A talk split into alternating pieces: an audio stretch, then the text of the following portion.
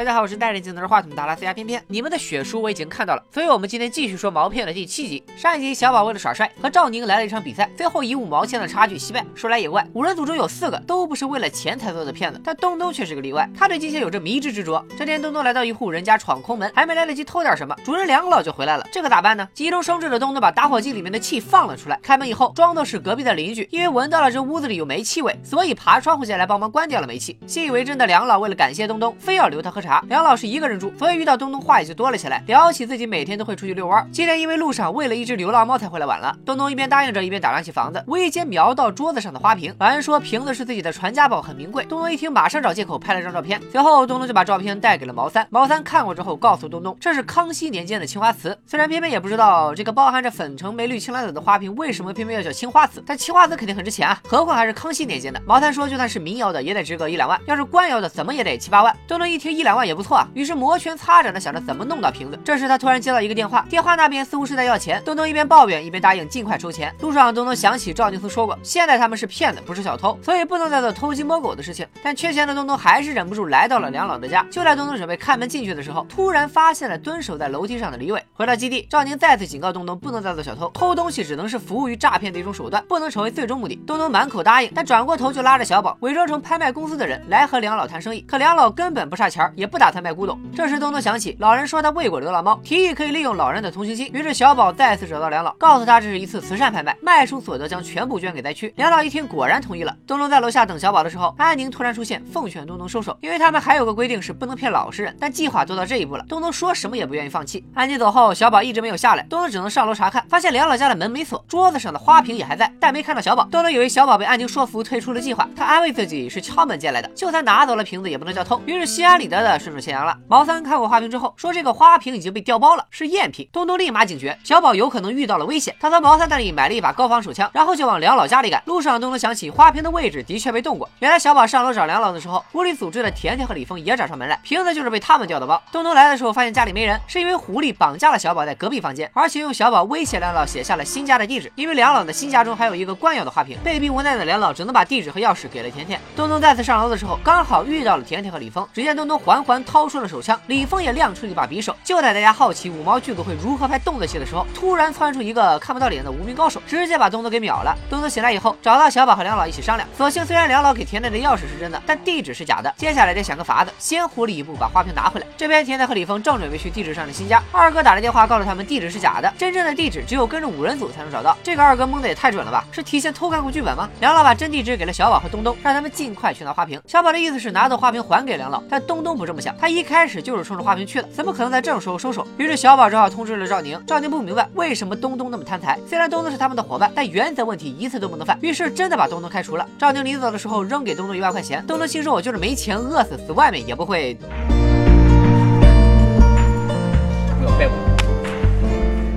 情绪低落的东东一个人走在路上，这时他又接到了催款的电话。原来东东一直爱财如命，其实是为了给自己的植物人弟弟凑医药费。东东挂了电话，来到医院，对着病床上的弟弟讲起了冷笑话，边讲边笑，笑着笑着就哭了起来。赵宁一行准备去梁冷的新家拿花瓶，却发现狐狸的人在跟踪他们。赵宁怕小宝手里的真地址被抢，于是让他背下来，以后把纸条藏起来，又写了一张假地址传给小宝。这时，一个骑自行车的人不小心摔倒在地，小宝上前帮忙，却被对方喷了迷药。原来这人竟然是甜甜。随后赶来的三人也被一起迷晕。甜甜夺下小宝。手中的纸条，并给二哥打电话，但二哥告诉他这个地址是假的，让他再回去搜身。甜甜果然从小宝的口袋里又翻到了一张地址。我靠，这个二哥是真的偷看过剧本了吧？然后我忍不住上网一查，二哥的扮演者叫车志刚，网名志威，还真是本季毛片的编剧之一。接着看，李峰带着到手的民谣花瓶在赶回组织的路上，突然一个脚抽筋就把花瓶摔了个稀碎，两万块钱说没就没啊！正所谓福不双至，祸不单行。甜甜来到了纸条上的地址，却发现打不开门，然后就被警察给包围了。原来小宝担心假地址被识破，于是当时就把真地址塞到了嘴里，还让赵宁又写了。一张假地址给自己，所以甜甜最后翻到的口袋里的那张依然是假地址。赵宁也用镜子发现了身后骑自行车的甜甜，所以把镜子传给了小宝。小宝去扶甜甜时，镜子里刚好照到了迷药，于是后面的三人早有准备，屏住呼吸，然后再假装被迷晕。最后甜甜被抓，当然也是赵宁报的警。成功拿到官窑花瓶的四个人坐在客厅里闲话家常，没想到东东突然带着民谣花瓶也回来了。原来东东在医院里和弟弟聊了很久，最后决定还是要帮梁老找回花瓶，